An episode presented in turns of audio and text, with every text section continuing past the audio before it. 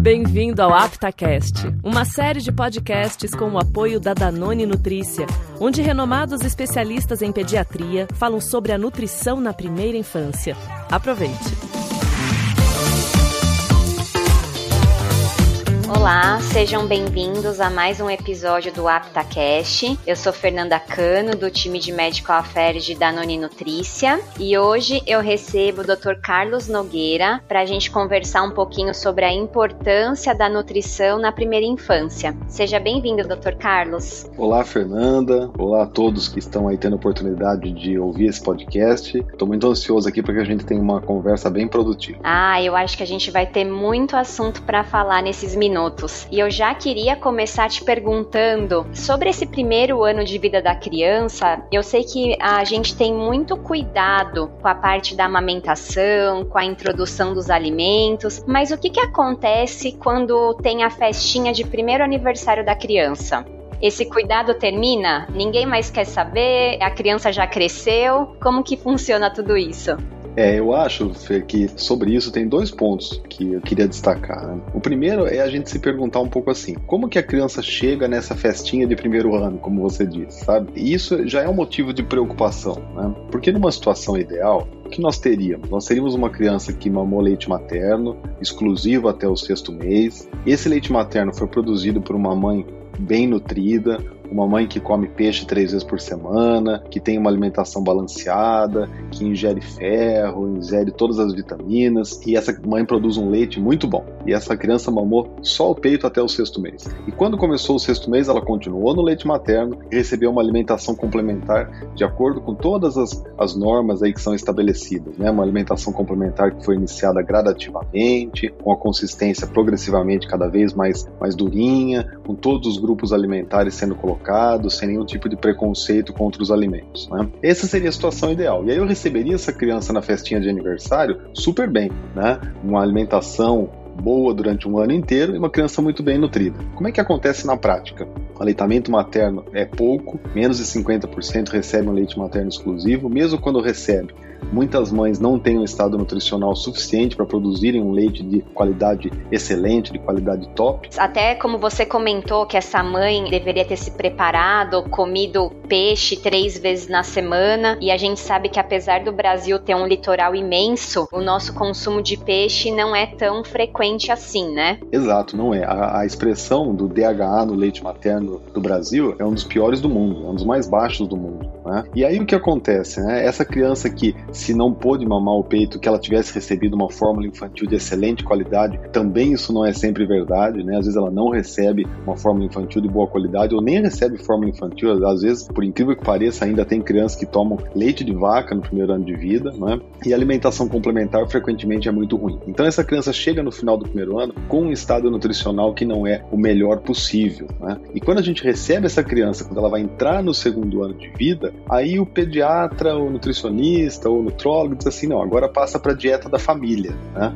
Uhum. É legal isso, né, Fer? Você imaginar que a família come bonitinho né? Sim. Mas como é que é a alimentação dos adultos hoje no Brasil? Né? Então, se a criança entrar na dieta da família, ela seguramente já vai ter chegado com um estado nutricional que não é o melhor possível e vai evoluir para uma situação de mais risco ainda dali para frente. Eu acho que a gente tem visto muitas pesquisas e não são tão recentes assim. Eu imagino assim de uma década. Você pode acho que complementar um pouco melhor sobre essa data, mas que a gente vê essa transição nutricional no Brasil, não só com as crianças, mas com os adultos, aí refletindo a alimentação que não é adequada para essa família, né? Então a gente está transicionando há um tempo já de um país que tinha uma população com peso adequado para uma população que tem mais sobrepeso e obesidade na vida adulta, que se reflete na vida das crianças também. É, eu gosto muito dessa sua observação, porque ela remete a um, a um aspecto que eu acho interessantíssimo da gente comentar aqui, né? Para que todo mundo fique muito antenado com isso, sabe? Que é o fato de que Nós, há 20 anos atrás, quando a gente falava em estado nutricional ruim, a gente pensava naquela criança desnutrida, que tinha baixo peso, que não crescia, né?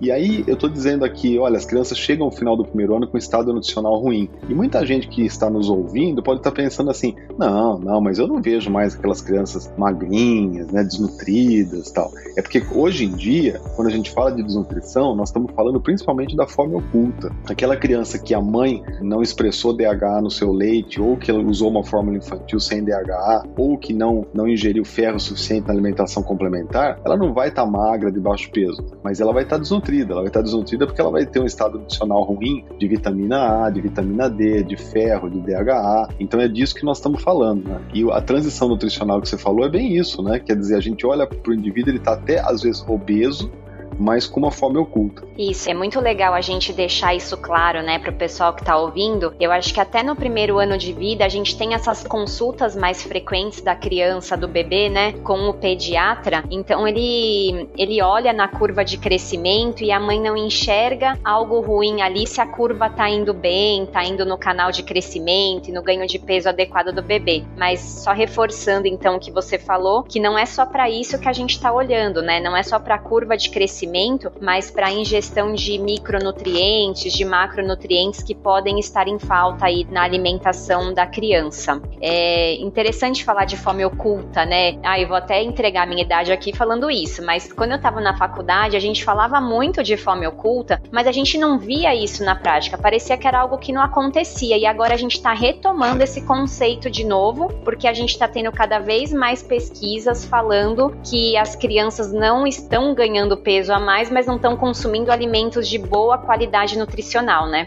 Exatamente. E, isso tem ganhado destaque justamente porque, felizmente, né, nós conseguimos nos últimos anos no Brasil vencer aquela desnutrição mais ampla, aquela criança com baixo peso, que não crescia, que ficava pequenininha. É ótimo, nós conseguimos vencer isso, né? E aí a gente começou a se preocupar com o passo seguinte, né?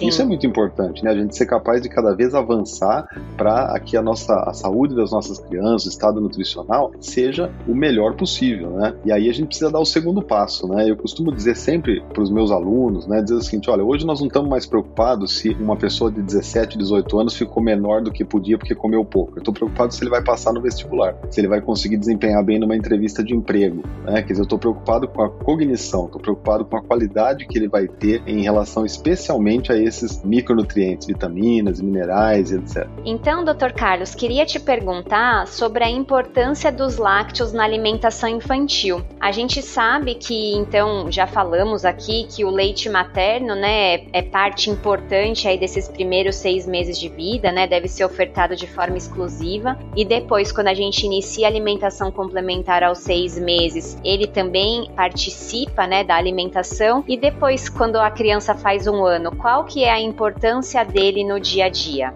Bom, então, olha, o leite materno, segundo a OMS, ele pode ser continuado até dois anos ou mais, né? Uhum. Então, se nós formos atender essa recomendação, e eu acho que é legal a gente atender essa recomendação, eu diria que na parte láctea da dieta de uma criança até dois anos ou mais, o leite materno pode cumprir esse papel, sim. Né? Uhum. Agora, eu queria ressaltar, eu acho que é uma oportunidade boa da gente falar sobre isso, né? é que a criança, até dois anos de idade, por exemplo, ela é chamada de lactente, né? E ela é chamada de lactente porque o leite ele cumpre um papel fundamental na alimentação das crianças. Eu tenho um pouco de receio quando a gente fica ouvindo, às vezes, alguns modismos, né? Algumas histórias de que o leite não deve ser usado, que o leite é inflamatório, é, uhum. é, que o ser humano é o único que toma leite depois de não sei que idade, né? Mas o leite, ele, ele faz parte fundamental da nossa alimentação. Se for o leite materno, ótimo. Se não for o leite materno, as opções adequadas de substituição.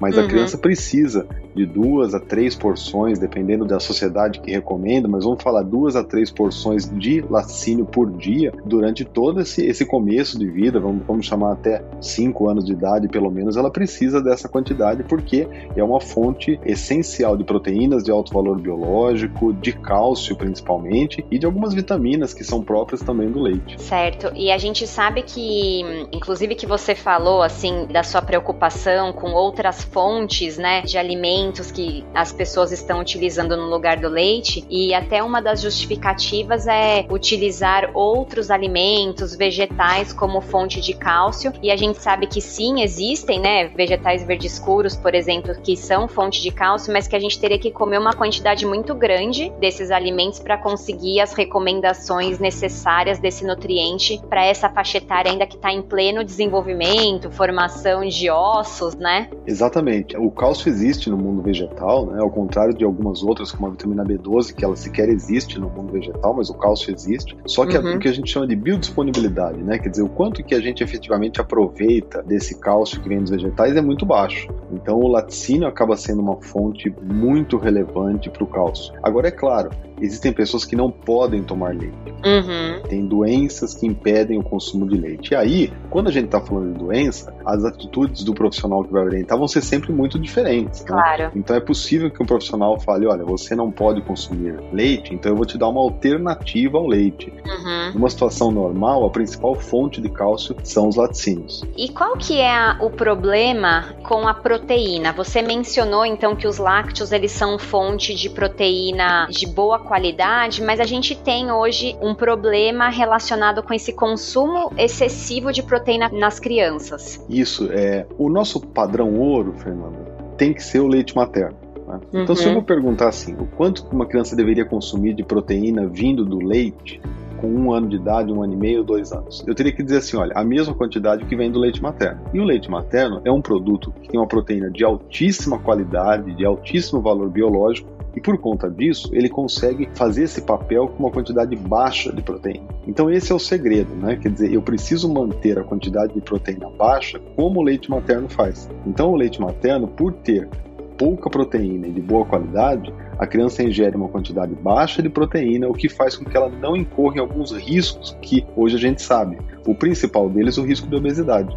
Então a gente sabe que crianças pequenas, não só no comecinho da vida, não, até 2, 3 anos de idade, que consomem um excesso de proteína, elas têm um risco maior de desenvolver obesidade no futuro. Tá? Isso é uma coisa hoje já bastante reconhecida. E hoje você sabe que não é só obesidade, inclusive algumas outras doenças renais, cardiovasculares, que advêm desse excesso proteico. Então a gente precisa tomar bastante cuidado e o nosso padrão de imitação é sempre o leite materno. Só que se a gente utilizar, por exemplo, no lugar do leite materno, uma criança de um ano e meio, a gente utiliza o leite de vaca, o leite de vaca tem uma quantidade de proteína excelente para o bezerrinho, né? Mas para o ser humano essa quantidade é muito grande, ela é muito excessiva. Sim, inclusive porque o bezerro é um animal muito maior, né? Então ele precisa crescer mais e precisa de mais proteína do que o bebê humano, vamos dizer assim, né? Então por isso que o leite materno tem menos quantidade quantidade de proteína que é o adequado para o que a gente precisa para crescer de forma correta, né? Isso mesmo, né? E o bezerro, ele tá preocupado só em crescer, né? A uhum. gente tá preocupado em crescer, mas em desenvolver inteligência, criatividade. Então,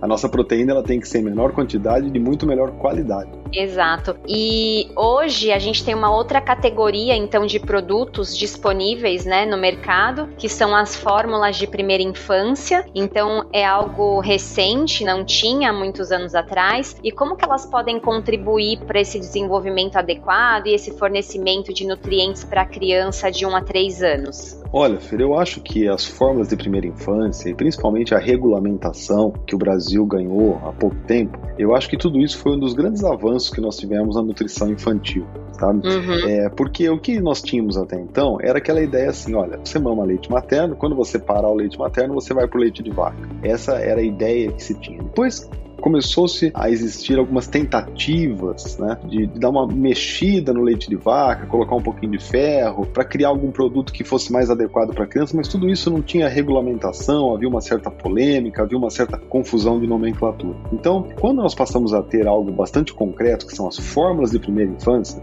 a gente passou a ter a oportunidade de ter em mãos um produto que traga os benefícios do leite de vaca, porque ele tem benefício. O leite de vaca é uma excelente fonte de cálcio, uma excelente fonte de vitamina B12, é um pouco de fonte de vitamina D, né? A gordura do leite de vaca não é uma gordura 100% ruim. Então, eu tenho um produto que ele mantém os benefícios do leite de vaca, mas eu consigo manipular esse produto na indústria de forma a fazer alguns ajustes, né? Por exemplo, reduzir a quantidade de proteína. Né? Então eu reduzo a quantidade de proteína, eu passo a ter uma fórmula de primeira infância que tem um teor proteico que é mais próximo daquele do leite materno. E se nós retomarmos o comecinho aqui da nossa conversa, a gente falou que as crianças no começo da vida no Brasil, elas têm muita deficiência de micronutrientes. E essa fórmula de primeira infância, ela pode servir como um veículo para que a gente possa oferecer esses micronutrientes que não, não estão na dieta habitual dela e que ela já veio devendo do primeiro ano de vida, né? Quer dizer, ela veio devendo alguns nutrientes que não tinha no leite da mãe, por exemplo, a gente falou do DHA, ela veio devendo um pouco de ferro, porque a deficiência de ferro é muito prevalente no Brasil, e ela entra no segundo ano de vida e continua com essa dívida, porque a alimentação da família em geral não é boa o suficiente. Então, essas formas de primeira infância, elas mantêm o que o leite de vaca tem de bom, alteram algumas coisas que ele tem de ruim, por exemplo, a proteína, e agregam micronutrientes, vitaminas, minerais, fibras, IDH, etc., de maneira que é um produto que complementa aquilo que talvez a alimentação não esteja fornecendo. Ótimo. Existe uma diferença então sobre a fórmula de primeira infância e o composto lácteo. Qual que é a diferença deles? Existem diferenças sim, mas não necessariamente eles sejam diferentes. Eles podem ser ou não. Vamos dizer que o composto lácteo é um grande guarda-chuva e embaixo dele eu tenho produtos muito bons, bons, médios, ruins, muito ruins e péssimos. Uhum. Então, porque a regulamentação não é uma regulamentação rígida como é da forma de primeira infância, fica muito por conta de quem vai fazer. Se ele vai produzir um composto lácteo que fique mais parecido com uma forma de primeira infância, ou se ele vai fazer um produto completamente diferente. Né? Então, quando eu vou orientar uma mãe a buscar um produto para uma criança depois que ela faz um ano, eu não falo o nome composto lácteo, porque ela vai chegar lá na prateleira, ela vai encontrar produtos muito diferentes e talvez achar que é tudo a mesma coisa. Uhum. Então eu prefiro dizer, você vai buscar uma fórmula de primeira infância. Por quê? A fórmula de primeira infância ela é regulamentada. Então, mesmo que uma indústria queira fazer uma forma de primeira infância ruim, ela não vai ter a permissão para comercializar, porque existe uma regulamentação, ela tem que seguir aquela norma. Né? Então, eu acho que essa é a principal diferença. Né? Mas é, é importante a gente dizer: alguém vai dizer assim, não, mas eu estou vendo dois produtos aqui que são parecidos. É possível que alguém faça um composto lácteo de boa qualidade, mas ele não é obrigado a fazê-lo. Então, eu acho que a fórmula de primeira infância ela traz essa vantagem de ser um produto regulamentado. Isso, para continuar o cuidado que a gente estava tendo ali no primeiro ano de vida do bebê, então com aqueles seis meses da amamentação, depois o cuidado com a alimentação complementar. É interessante a gente olhar com, com cautela aí para esse primeiro ano de vida com um produto que, que seja mais adequado, né, de um a três anos, com todos esses nutrientes específicos e necessários para o crescimento e desenvolvimento aí dessa janela de oportunidades da criança.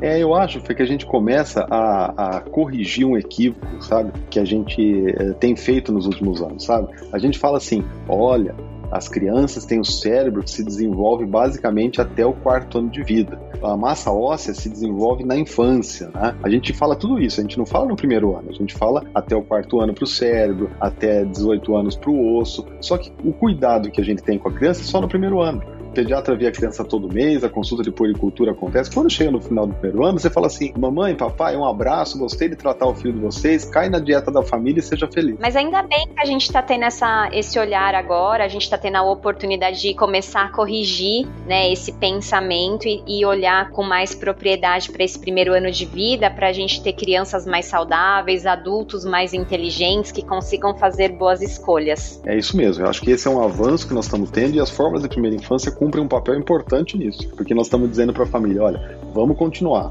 vamos continuar nessa jornada, né? Vocês vieram de, uma, de um leite materno, quando não foi possível, de uma fórmula infantil de partida, depois de segmento, e vamos continuar nessa jornada. Vamos cuidar para que a parte láctea da dieta continue sendo top de linha. Né? Eu acho que essa é um pouco a ideia. Muito bom. Então tá bom, doutor Carlos. Obrigada pela sua presença aqui. Foi excelente. Eu acho que a gente deixou muitos conceitos claros para os nossos ouvintes. Eu gostaria de agradecer aqui a sua presença. Olha, foi um prazer estar aqui, foi um prazer falar com vocês. Espero que a gente tenha outras oportunidades de discutir esse assunto, porque tem bastante coisa para a gente conversar sobre isso. Essa é uma área nova, mas é uma área que tem levado a uma série de debates produtivos, né, no sentido de que a gente passe a olhar também com o mesmo cuidado que a gente olha para a criança no primeiro ano de vida, que a gente dedique esse cuidado também à criança depois do primeiro ano, porque ela ainda é criança, ela ainda está em crescimento e, especialmente, ainda está em desenvolvimento. Né? Uhum. Nós queremos otimizar esse desenvolvimento da criança no Brasil. Excelente, muito obrigada. Obrigada a você que continuou ouvindo aqui o nosso podcast, que acompanhou a nossa conversa e a gente se vê numa próxima. Tchau, tchau. Tchau, gente.